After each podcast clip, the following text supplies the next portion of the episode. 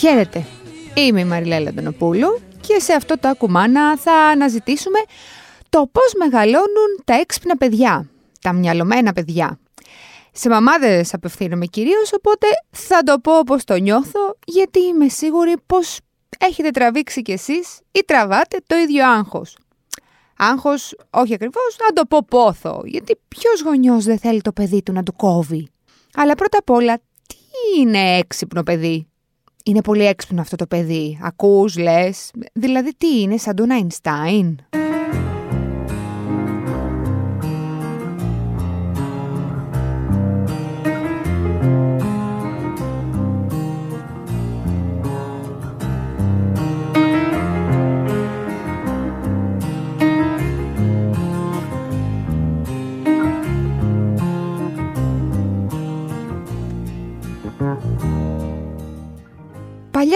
Σίγουρα έτσι ήθελαν να το εννοούν.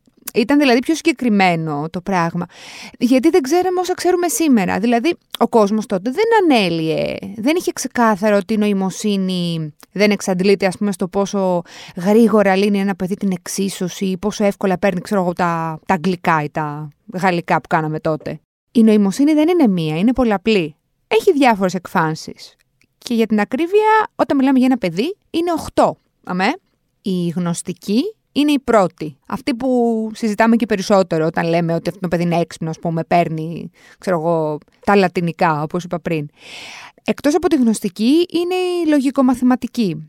Αυτές οι δύο νοημοσύνες είναι και οι πιο διαδεδομένες στην καθημερινή μας ορολογία, γιατί είναι αυτές που μετράνε και τα ψυχομετρικά τεστ νοημοσύνης. Αυτά που υποτίθεται ότι μετράνε το IQ δεν ξέρω. Πλάκα, πλάκα. Έχει μετρήσει ποτέ κάποια από εσάς το IQ της; Εγώ ποτέ. Δεν έχει έρθει δηλαδή ποτέ κάποιος να μου πει: Έλα, να μετρήσουμε το IQ. Εν πάση περιπτώσει. Συνεχίζουμε λοιπόν. Υπάρχει η κιναισθητική νοημοσύνη, η οποία φυσικά έχει να κάνει με την κίνηση, όπως λέει και το όνομά της. Υπάρχει και η νατουραλιστική, που έχει να κάνει με το πόσο φυσιολάτρης είναι ο γιος ή η κόρη σου. Και τι ωραία που είναι αυτή η νοημοσύνη, ε, από τις πιο χρήσιμες πια και από τις πιο, πώς να το πω, απολαυστικές. Είναι η χωροταξική. Ε, αυτή την έχουν ε, σε μεγάλο βαθμό οι ζωγράφοι, τα άτομα που έχουν πολύ καλό προσανατολισμό, τα παιδιά που φτιάχνουν παζλ και κατασκευές και τα έχουν για πλάκα. Μετά είναι η μουσική νοημοσύνη και η διαπροσωπική, που αφορά την επικοινωνία. Ξέρετε, αυτά τα παιδιά που γεννιούνται και είναι λες και, ε, πώς το λένε, που είναι γεννημένοι δήμαρχοι, έχουν μια ευελιξία στις ανθρώπινες σχέσεις. Και στο τέλος έχουμε την ενδοπροσωπική νοημοσύνη που καλλιεργώντας τη αναπτύσσεται η περίφημη ενσυναίσθηση, η αυτογνωσία, η αυτοπεποίθηση. Γενικά όταν ένα παιδί, ένα άτομο έχει αναπτυγμένη την ενδοπροσωπική νοημοσύνη, είναι ένας καλός άνθρωπος που ε, σκέφτεται και φροντίζει το διπλανό του, δεν είναι ένα γουρούνι και μισό και επειδή το έχουμε και πολύ ανάγκη, γι' αυτό λέμε συνέχεια και το ψάχνουμε γενικά γονείς και όλοι πώς καλλιεργούμε την συνέστηση και πώς καλλιεργούμε την ενσυναίσθηση. Καλό είναι λοιπόν να ξέρουμε ότι και αυτό μια μορφή νοημοσύνης είναι. Καταλαβαίνουμε τώρα λοιπόν αυτό που λένε και οι ειδικοί, ότι δεν είναι και τόσο σωστό να ταυτίζουμε την υψηλή νοημοσύνη με τη μαθησιακή επίδοση και την απόδοση, ε, ειδικά έτσι όπως είναι δομημένο το εκπαιδευτικό σύστημα αν μετρούσε ας πούμε, το πόσο ευαίσθητο είναι ένα παιδί ή το πόσο ε, κοντά έρχεται στη φύση, καμία σχέση δηλαδή. με το εκπαιδευτικό σύστημα που έχουμε τώρα, ναι, θα μπορούσαμε. Αλλά εκεί ε, στα σχολεία, αν μετράει κάτι και αποδίδεται με βαθμούς, είναι η, γνωστική νοημοσύνη, έτσι. Το πιο σημαντικό απ' όλα σε όλη αυτή τη συζήτηση είναι να γίνουν τα μέγιστα προκειμένου να βοηθηθεί το παιδί και να αξιοποιήσει την εξυπνάδα του. Και το κυριότερο να βρει τις κλήσεις του όσο πιο νωρίς γίνεται στη ζωή του, ώστε να τις εξελίξει και να είναι και ευτυχισμένο, κάνοντας πράγματα που του αρέσουν πραγματικά. Κάπως έτσι γίνεται και ολοκληρωμένος άνθρωπος.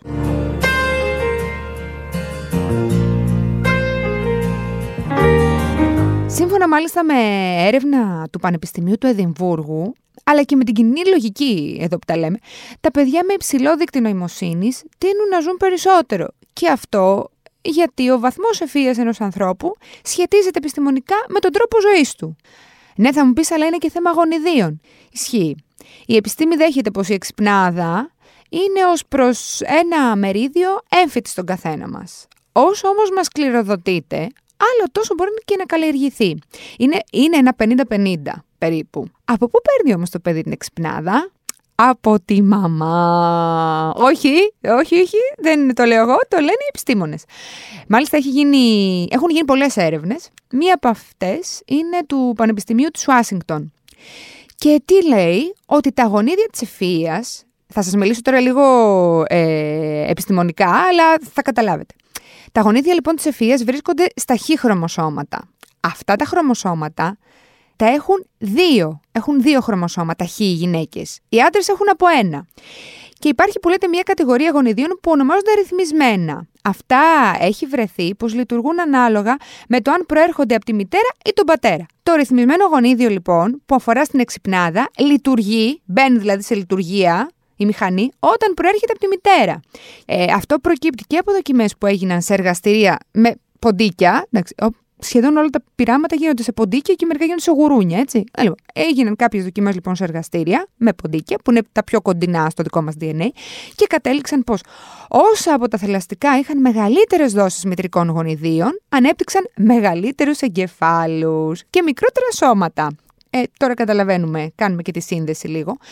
Αντίθετα, σε όσα από τα ποντίκια χορηγήθηκαν μεγαλύτερες δόσεις πατρικών γονιδίων, ανέπτυξαν μικρότερους εγκεφάλους και μεγαλύτερους κορμούς σωμάτων. Εξίσου ενδιαφέρον είναι πως τα κύτταρα που περιέχουν τα πατρικά γονίδια, μαντέψτε, βρίσκονται συσσωρευμένα σε τμήματα του εγκεφάλου που σχετίζονται με λειτουργίες όπως το σεξ, το φαγητό και η επιθετικότητα. Δεν τα λέμε εμείς, η επιστήμη μιλάει.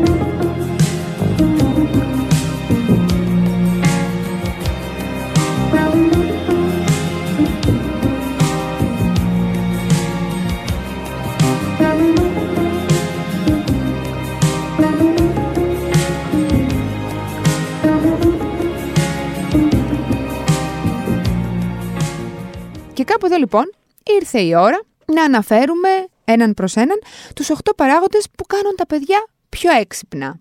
Στο νούμερο 1 λοιπόν είναι τα μαθήματα μουσικής. Αμέ. Δεν χρειάζεται να γίνεις Βαχμάνινοφ, όχι. Αρκεί σαν παιδί να έχεις πει στη διαδικασία να μάθεις ένα μουσικό όργανο. Γιατί τα παιδιά που μαθαίνουν όργανα ή συμμετέχουν σε μουσικές ομάδες τα πάνε καλύτερα στα τεστ IQ. Αυτό εξηγείται ως εξής. Η μουσική κινητοποιεί και έχει μόνιμες επιδράσεις στην ευφυΐα. Ο δεύτερος παράγοντας είναι η σωματική άσκηση. Η καλή φυσική κατάσταση αυξάνει τη μαθητική ικανότητα ενός παιδιού. Δεν είναι αυτό που νομίζουμε ότι όσο περισσότερο κλωτσάει το παιδί μια μπάλα, ε, τόσο χειρότερο τα πάει στα μαθήματα. Αυτά τα ε, κλισέ, έτσι, μακριά. Οι έρευνες μάλιστα αναφέρουν πως μετά την άσκηση οι άνθρωποι μαθαίνουν νέες λέξεις κατά 20% πιο γρήγορα. Έχει παρατηρηθεί πως μετά από τρεις μήνες γυμναστικής η ροή του αίματος στον εγκέφαλο αυξάνει κατά 30% στο μέρος εκείνο που σχετίζεται με τη μνήμη και τη μάθηση. Άρα λοιπόν, αυτό που όταν αρχίζουν τα παιδιά σιγά σιγά και ξεπετάγονται, τα αρχίζουμε, τα πηγαίνουμε στα μουσικά όργανα, μαθαίνουν κιθάρες, πιάνα, να αρχίζουν, ξέρω εγώ, ποδόσφαιρα, μπάσκετ, κολυμβήσεις, τέννη και αυτά. Δεν είναι για να κάνουμε ένα παιδί που είναι πολύ εργαλείο.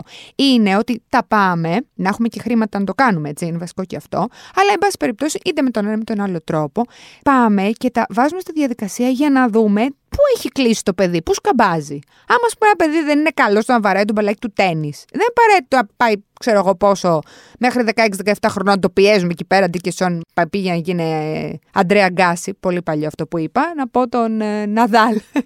λοιπόν, πάμε σε ένα ακόμα. Η ανάγνωση τι σημαίνει αυτό, ότι πρέπει να ξεκινήσει ένα παιδί από βρέφος να διαβάζει, Όχι, παιδιά, σε καμία περίπτωση. Ω παράγοντας, η ανάγνωση λειτουργεί ως εξής: Ότι όταν αρχίζει το παιδί σιγά και μαθαίνει να διαβάζει, σταματάμε να το διαβάζουμε εμείς και βάζουμε το παιδί μας στη διαδικασία να διαβάσει. Αυτή είναι η συμβουλή των ειδικών. Από τη στιγμή δηλαδή που κάνει ένα παιδί τα πρώτα του βήματα, ας το κάνουμε μαζί. Και αυτό είναι μια πολύ αποτελεσματική γνωστική μέθοδος. Πριν φτάσει στο σημείο της ανάγνωσης, ε, πρέπει να τον ενεργοποιούμε να μιλάει. Δηλαδή, όσο πιο πολύ μιλάει το παιδί, τόσο το καλύτερο. Είναι και αυτό ένας, είναι και αυτός ένας παράγοντας εξυπνάδας.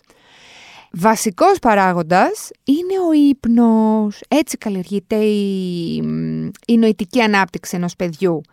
Και μάλιστα ακόμα και μία ώρα λιγότερο ύπνο μπορεί να έχει αρνητικές συνέπειες σε αυτό. Οι επιστήμονες αναφέρουν ότι αν το παιδί δεν κοιμάται επαρκώς, η έλλειψη αυτή μπορεί να στερήσει μέχρι και δύο χρόνια γνωστικής εξέλιξης. Και μάλιστα λέει ακόμα και 15 λεπτά λιγότερο έχει καταγραφεί πως έχει αντίκτυπο στις ε, επιδόσεις τους. Γι' αυτό λοιπόν λένε ότι ο ύπνος τρέφει τα μωρά, τρέφει και τα μοσχάρια. Α πάμε για τα μωρά τώρα. Α τα μοσχάρια.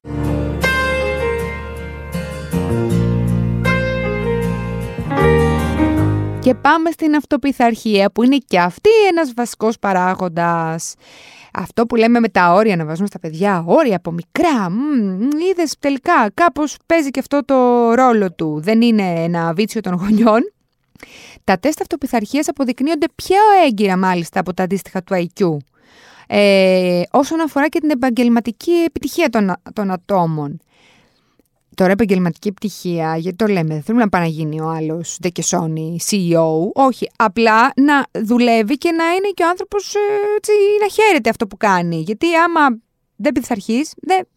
ξέρω εγώ, όλη την ώρα ζορίζεσαι. Λοιπόν, με απλά λόγια, ένας άνθρωπος που είναι πιο πειθαρχημένος έχει περισσότερες πιθανότητες να τα πάει καλά στη ζωή του από μια απίθαρχη ιδιοφυα. Ξέρετε που καταλήγουν αυτές. Δεν έχουμε τώρα κακό τέλος. Η εξυπνάδα από μόνη της δεν κάνει τίποτα ίσα ίσα πάει στράφη όταν δεν την προστατεύεις. Οπότε, όταν θέτεις όρια, ε, η αυτοσυγκράτηση, η προσπάθεια και ο προγραμματισμός αποδίδουν πάντα νοητικούς καρπούς. Και πάμε σε ένα άλλο κομμάτι, πολύ βασικό. Λέγεται ενεργητική μάθηση. Η συμμετοχή ενός παιδιού στη μάθηση και όχι αυτό το παθητικό, είναι κάτι που γενικά έχει πονέσει πάρα πολλές γενιές, γιατί είναι ένα μεγάλο κομμάτι αυτού είναι η παπαγαλία. Δεν κάνει κανέναν πιο έξυπνο από εμάς η παπαγαλία. Εντάξει, σίγουρα δυναμώνει τη μνήμη, αλλά έτσι αποκριτική ικανότητα δεν κάνει και πολλά. Η αποστήθηση η ξερή. Όταν ένα παιδί δεν καλείται να έχει ενεργητική θέση, να κάνει ερωτήσεις, να εκφράζει απορίες και να καταλάβει στα αλήθεια αυτό που πρέπει να μάθει, εντάξει, είναι μαθηματικά βέβαιο ότι θα μάθει με αυτόν τον τρόπο να πορεύεται και σε όλη του τη ζωή. Οπότε, με την ενεργητική μάθηση, σταματάει να είναι παθητικό, σταματάει να είναι απαθές το παιδί και ο εγκέφαλος μαθαίνει όταν υπάρχει πράξη, όχι μόνο θεωρία. Πολύ βασικό είναι και η σωστή διατροφή. Είναι, είναι ένα σύνθημα της εποχής μας, να τρώμε σωστά και να μαθαίνουν και τα παιδιά να τρώνε σωστά από μικρά. Γι' αυτό και το γεγονός ότι η ζάχαρη έχει χάσει σημαντικό έθαφος τα τελευταία χρόνια είναι ένα καλό. Εντάξει, όλα με μέτρο βέβαια. Πώς λοιπόν η σωστή διατροφή γίνεται παράγοντας εξυπνάδας; Μια διατροφή με πολλά και κακά λιπαρά δεν οδηγεί μόνο στην παχυσαρκία, αλλά υπονομεύει και την ταχύτητα της σκέψης και τη συγκέντρωση ενός παιδικού ή νεανικού εγκεφάλου. Γι' αυτό λοιπόν είναι και εδώ. Ό,τι τρως είσαι. Και για το τέλος, εντάξει, το πιο αυτονόητο ενδεχομένως, ένα παιδί που είναι ευτυχισμένο έτσι, μπορεί να αναπτύξει και πιο πολύ τις ε, δεξιότητές του και άρα την νοημοσύνη του σε όλες αυτές τις εκφάνσεις που είπαμε πριν. Ένα παιδί που πετυχαίνει τους στόχους του και προκόβει πρέπει να είναι πάνω απ' όλα ένα ευτυχισμένο παιδί, το οποίο στο χρόνο θα εξελιχθεί σε έναν ολοκληρωμένο ενήλικα. Αυτό λοιπόν που προέχει δεν είναι η επένη και οι βραβεύσεις, αλλά η χαρά του. Και αυτό είναι και το συμπέρασμα που πρέπει να βγάλουμε σήμερα. Γιατί τι κάνει ένα παιδί ευτυχισμένο, οι ευτυχισμένοι γονείς ένα ισορροπημένο οικογενειακό και κοινωνικό περιβάλλον. Αυτά για σήμερα λοιπόν. Δεν είχαμε ειδικό, τα είπα μόνη μου. Ελπίζω να σας κάλυψα.